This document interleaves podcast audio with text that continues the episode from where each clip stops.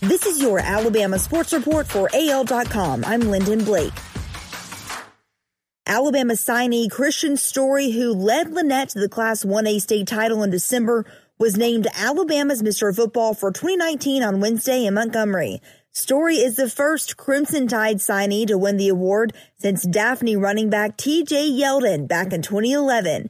He is also the first player from Linden to win the state's top high school football award and the first player from a 1A school to claim the honor since Thomas Banks of West Jefferson in 1993.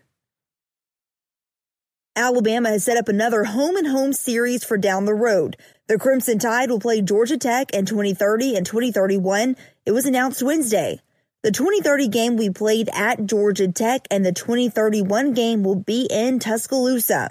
It's the latest home and home series that Greg Byrne and the Alabama Athletic Department have scheduled over the last two years. The school had already finalized home and homes with schools such as Texas, Wisconsin, Florida State, West Virginia, Notre Dame, Oklahoma, and Virginia Tech. Once the hotshot agent played by Tom Cruise in the 1996 film Jerry Maguire, Leigh Steinberg's personal and professional life fell apart in the early 2000s. He became divorced, declared bankruptcy, was charged twice with alcohol related offenses, and lost his agent certification from the NFL Players Association.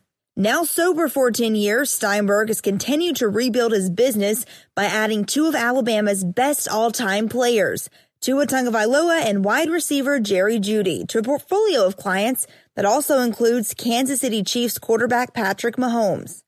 This is exciting, he told AL.com on Tuesday.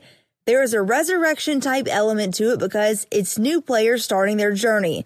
A lot of satisfaction comes from trying to support them in that journey, so I couldn't be more thrilled. Alabama snapped Auburn's undefeated record Wednesday night inside Coleman Coliseum. The Tide never trailed in their 83 64 victory over the Tigers. Sophomore Kira Lewis Jr. had a team high 25 points. The Tide fed off the sold out crowd, the first of the season. Now Alabama is 9 and 7. It was the first top 5 win for the Tide since December 2017. Auburn was ranked 4th.